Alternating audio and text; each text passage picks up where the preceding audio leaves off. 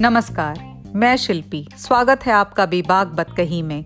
आज चर्चा उस विषय पर, जिस पर बात करने में हमने बड़ी देर लगा दी। या यूँ कहिए, अब भी झिझक रहे हैं। आज का विषय है एलजीबीटीक्यू। समाज का वो हिस्सा, जो तकरीबन 150 साल पुराने कानून की वजह से आज़ाद भारत में भी 70 से ज़्यादा सालों तक अपराधी बना रहा। इस एपिसोड में हम सुनेंगे राजा एल की कहानी जानेंगे एक जोरेस्ट्रियन देवता को, जो भारत में भी पूजा जाता है।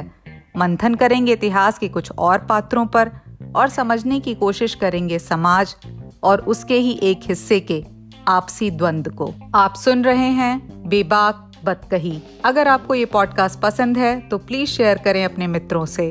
आज चर्चा एक अम्ब्रेला टर्म की और भारत में उसके इतिहास की भी। और ये है एलजीबीटीक्यू विस्तार से कहा जाए तो lesbian gay bisexual transgender and queer या क्वेश्चनिंग शब्द नया है, पर बात बड़ी पुरानी है। उतनी ही जितनी कि इंसानों की धरती पर आमद। सो चलिए, इसकी पड़ताल करते हैं शुरू से आखिर तक। आपने महाराज सुद्युम्न का नाम सुना है? अगर नहीं सुना तो शायद इला का नाम सुना होगा। और वो भी नहीं सुना तो सुनिए। वैवत्स मनु और श्रद्धा को एक बेटा होता है। नाम रखा जाता है सुद्युम्न। सुद्युम्न के कुल मिलाकर नौ भाई थे, जिनमें से एक महाराज एक शवाकु भी थे, सूर्यवंश के संस्थापक। इन्हीं एक शवाकु के कुल में युगों बाद श्री राम जन्मे थे। खैर, महाराज सुद्युम्न या उन्हें दूसरे नाम से पुकारें तो महाराज इल बाहलिक के राजा बनते हैं। बाहलिक यानी बैक्ट्रिया। ये इलाका हिंदू कुश पहाड़ों के उत्तर में पड़ता है। बाहलिक का एक बड़ा हिस्सा आज के अफ़गानिस्तान में पड़ता है। और कुछ हिस्से उज्बेकिस्तान और तजिकिस्तान में भी पड़ते हैं। आजकल इस इलाके को बल्क कहकर पुकारते हैं। तो इस बल्क के राजा थे इल महाराज इल की कहानी इतनी पुरानी है कि लगभग सभी प्राचीन शास्त्रों में उनका ज़िक्र आता है। उत्तर रामायण, महाभारत, पुराण। ज़ाहिर है, कहानी में थोड़ा बहुत फेरबदल होता ही है, पर मोटे तौर पे कहानी यूँ है कि एक बार महाराज इल शिकार खेलने जाते हैं। और रास्ते में सरकंडों का जंगल पड़ता है। सरकंडा मतलब एक बड़ी लंबी घास रीड जिसमें बाघ वगैरह छुपते हैं। इस जंगल में प्रवेश करते ही महाराज इल एक स्त्री में बदल जाते हैं। ये सरकंडों का जंगल असल में देवी पार्वती का उपवन था, जिसे आदिदेव शिव ने बनाया था। इस उपवन में प्रवेश करने वाला हर प्राणी स्त्री के गुणों से युक्त हो जाता था। उपवन में प्रवेश करते ही राजा इल और उनके सारे नौकर स्त्रियों में बदल गए। इल अब इला थे। अपने इस नए रूप से परेशान, स्त्री इला ने जब देवी पार्वती को उपवन में देखा तो उनसे प्रार्थना की कि वो उन्हें वापस पुरुष बना दें। देवी पार्वती ने कहा कि महाराज इल एक महीने तक स्त्री रहेंगे और फिर वापस पुरुष हो जाएँगे। पर यह चक्र चलता रहेगा। स्त्री रूप में वो पुरुष रूप को भूल जाएँगे और पुरुष रूप में स्त्री रूप को। इल, जो कि अब इला नाम की एक सुंदर स्त्री में बदल गए थे, अपनी सेविकाओं के साथ जंगल में घूमने लगते हैं। ऐसे में जंगल में तपस्या कर रहे बुद्ध, इला की सुंदरता पर मोहित हो जाते हैं। बुद्ध यानी चंद्रदेव के पुत्र, god of planet Mercury. Budh Ila के सामने विवाह का प्रस्ताव रखते हैं, जिसे इला मान लेती हैं। पूरे एक महीने तक बुद्ध के साथ उनकी पत्नी की तरह रहती इला, जब एक सुबह जागती हैं तो सुद्युम्न के रूप में उठती हैं। अब उन्हें कुछ भी याद नहीं। इला की समस्या से अवगत बुद्ध उनके पुरुष रूप सुद्युम्न को समझाते हैं कि उनके सारे नौकर मारे जा चुके हैं और वो जंगल में अकेले छूट गए हैं। अतः कुछ समय तक वो बुद्ध के साथ रहें, जो उन्हें तपस्या की विधियाँ सिखाएँगे। राजा सुद्युम्न मान जाते हैं। इस तरह हर महीने रूप बदलते इल एक साल तक जंगल में रहते हैं और इस दौरान उनके स्त्री रूप इला से एक बेटा होता है। पुरुर्वस। इसी पुरुर्वस के वंश में युगों बाद पांडव और यदुवंशी जन्मे थे। बुद्ध का बेटा और चंद्रदेव का पोता होने के नाते पुरुर्वस चंद्रवंशी हुआ। पुरुर्वस ने ही चंद्रवंश की स्थापना की थी। महाराज इल के बाद पुरुर्वस ही उनके उत्तराधिकारी बनते हैं। वहीं अपने पुरुष रूप में सुद्युम्न तीन और बेटे पैदा करते हैं, उत्कल गए और विनिताश्व। हालाँकि वेदों में इला को इडा कहकर पुकारा गया है। वाणी की देवी और पुरुर्वस की माँ। वहाँ पर उनके पुरुष रूप का ज़िक्र नहीं आता। हाँ पर वेदों में आठ आदित्यों का ज़िक्र आता है। बाद के शास्त्रों में इन आदित्यों की संख्या बारह है। इन आदित्यों में दो प्रमुख आदित्य, वरुण और मित्र हैं, जहाँ मित्र समुद्र की गहराइयों के देवता हैं, जिनका वर्णन पुराने जोरेस्ट्रियन ग्रंथों में भी मिलता है। वहीं वरुण नदियों और समुद्र तटों को नियंत्रण में रखते हैं। वेदों में मित्र और वरुण दो पुरुषों के बीच प्रेम और मित्रता का प्रतीक हैं। जिस तरह शास्त्रों में दोनों अश्विनी कुमारों का ज़िक्र एक साथ आता है, उसी तरह मित्र और वरुण को एक साथ पुकारा जाता है, जहाँ अश्विनी कुमार दो भाइयों के सदैव साथ रहने के प्रतीक हैं। वहीं मित्र और वरुण दो पुरुष मित्रों के प्रतीक हैं। इन दोनों आदित्यों को त्रिशूल, शंख, जलपात्र धारण किए हुए एक ही रथ पर सवार वर्णित किया जाता है। सदैव एक साथ। प्राचीन ग्रंथों में ऐसे कई पात्र हैं। जैसे महाभारत में भी एक पात्र है, जिसका नाम आपने सुना होगा, शिखंडी। शिखंडी राजा द्रुपद का बड़ा बेटा था, द्रौपदी का बड़ा भाई। राजा द्रुपद अपने बचपन के मित्र द्रोणाचार्य से अपने अपमान का बदला लेना चाहते थे। उन्हें उम्मीद थी कि उनका बेटा द्रोणाचार्य को पराजित करेगा। ऐसे में बेटे की आस लगाए द्रुपद को एक बेटी पैदा होती है, जिसका पालन पोषण वो बेटे की तरह करते हैं। इस लड़की का नाम रखा जाता है शिखंडी। हालाँकि अपराजय द्रोण को शिखंडी कभी हरा पाएगा, इस पर राजा द्रुपद को हमेशा शंका रहती है। इसलिए वो एक बड़ा यज्ञ करा के उसके फल स्वरूप दृष्टद्युम्न जैसा योद्धा बेटा और द्रौपदी जैसी बेटी पाते हैं। अब युवा होने पर पुरुष की तरह पाली गई ये लड़की शिखंडिनी राजकुमार शिखंडी ही कहलाती है। यहाँ तक कि उसका विवाह भी एक राजकुमारी से ही होता है। विवाह के बाद शिखंडी की पत्नी उसकी वास्तविकता जान जाती है और इसकी शिकायत अपने पिता तक भेज देती है। इसके बाद शिखंडी जो अभी तक पुरुष के वेश में एक लड़की थी, घर छोड़कर भाग जाती है और तभी घर वापस लौटती है, जब एक यक्ष की मदद से वो पुरुष बन जाती है, शारीरिक रूप से भी। इस घटना के कई वर्षों बाद जब महाभारत का युद्ध होता है, तब भीष्म पितामह कौरवों के सेनापति बनते हैं। वो पांडवों की सेना का इतना नुकसान करते हैं कि पांडव उनके वध का उपाय ढूँढने लगते हैं।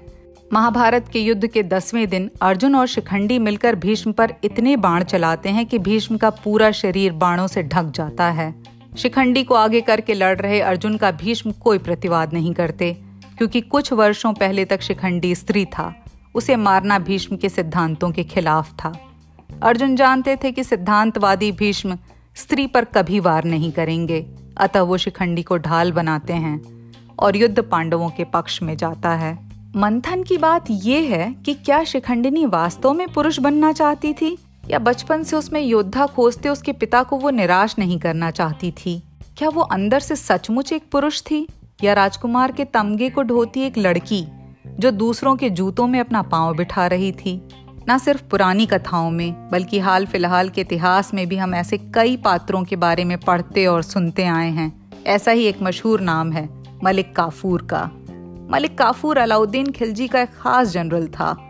उसकी सैन्य क्षमता कमाल की थी। उसने महज 12 सालों में बतौर सेना नायक दक्षिण भारत में यादवों, काकतिया, पांड्या समेत उत्तर में मंगोलों को हरा दिया था। मशहूर हीरा कोहनूर जीतकर दिल्ली ले जाने वाला मलिक काफूर ही था। अलाउद्दीन के मरने तक मलिक काफूर दिल्ली का दूसरा सबसे शक्तिशाली व्यक्ति हो गया था। किसी पर विश्वास ना करने वाले खिलजी को मलिक पर पूरा यकीन था। मलिक काफूर अलाउद्दीन खिलजी का हिजड़ा गुलाम था। वो एक हिंदू मराठा था और बेहद खूबसूरत था। उसे शायद खिलजी ने बड़ी रकम, हज़ार दिनार देकर खरीदा था, जिस वजह से उसे हज़ार दिनारी कहकर भी संबोधित किया जाता था। खिलजी ने अपने आदेशों से स्पष्ट कर दिया था कि मलिक का ओहदा राजसी ओहदा है। खिलजी का मलिक काफूर के लिए प्रेम जग ज़ाहिर है। वो उसकी खूबसूरती और काबिलियत से इतना प्रभावित था कि मलिक काफूर खिलजी के लिए हर किसी से ऊपर था। दोस्तों से, वज़ीर से, सेना नायकों से, अफसरों से। खिलजी के आखिरी दिनों में काफूर ही दिल्ली संभाला करता था। उसकी इस अकूत ताकत पर बहुत सारे तत्कालीन इतिहासकारों ने अपनी भड़ास निकाली है। खिलजी के मरने के महज एक महीने के बाद मलिक काफूर की हत्या हो जाती है।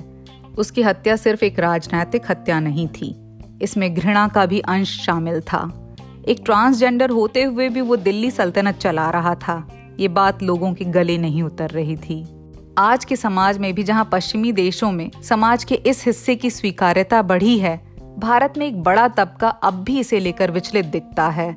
फिर भी अपने आसपास नज़र दौड़ाएँ तो रोहित बल, विक्रम सेठ, राजपीपला के राजकुमार मानवेंद्र सिंह, पत्रकार अशोक राव कवि, दूसरे देशों में Ocean Vuong Elton John, Ricky Martin, Apple के सीईओ टिम कुक, पिछली सदी के मशहूर मैथमेटिशियन एलन ट्यूरिंग, लेखक ऑस्कर वाइल्ड, ये सब उस अंतहीन फहरिस्त के नाम हैं, जिसके बारे में अभी हाल के वक्तों तक हर कोई बात करने से कतरा रहा था।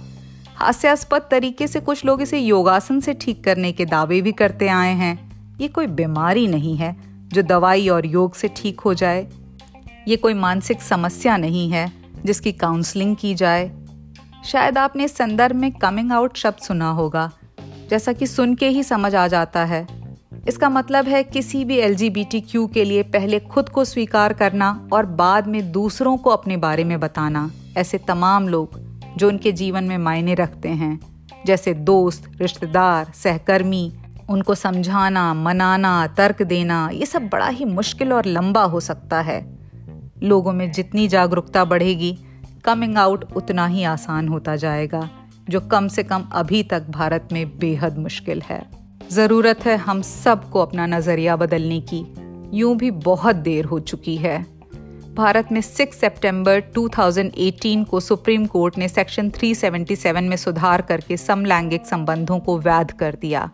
1861 में बना ये कानून ब्रिटिश राज के समय का था। अफसोस की बात तो ये है कि जहाँ भारत में बहुत देर से ही सही आईपीसी 377 में सुधार किया गया, वहीं पाकिस्तान अभी इस मसले पर बात नहीं कर रहा।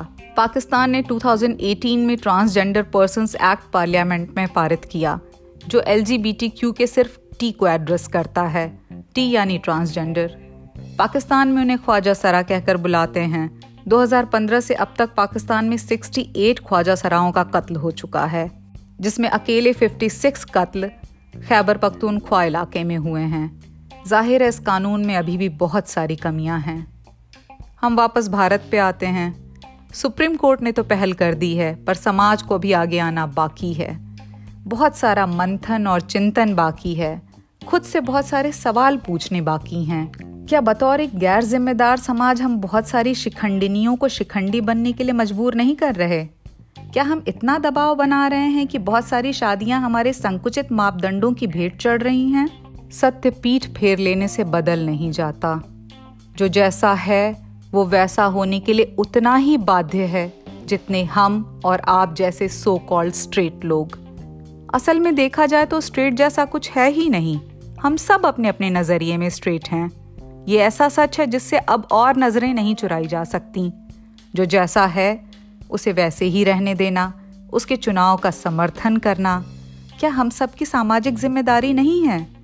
क्या हमारी नाक वहीं खत्म नहीं हो जाती, जहाँ से दूसरे की शुरू होती है? हर साल की तरह इस साल भी जून में प्राइड परेड होगी। उम्मीद है हर अगले जून में इनकी स्वीकार्यता बढ़ती जाएगी। और आखिर में फिराक गोरखपुरी का एक शेर। कोई समझे तो एक बात कहूँ। कोई समझे तो एक बात कहूँ, इश्क तौफीक है, गुनाह नहीं। आप सुन रहे हैं बेबाक बतकही। मैं हूँ शिल्पी। अगर आपको ये एपिसोड पसंद आया तो प्लीज़ शेयर करें अपने जानने वालों से। आप मुझे फॉलो कर सकते हैं इंस्टाग्राम पे एट द रेट बेबाक बतकही। आप सुन सकते हैं मेरे तमाम दूसरे एपिसोड स्पॉटिफाई पे एप्पल पॉडकास्ट पे एंकर पे और गूगल पॉडकास्ट पे। बस सर्च कीजिए, बेबाक बतकही। मिलते हैं अगले एपिसोड में, तब तक के लिए नमस्कार।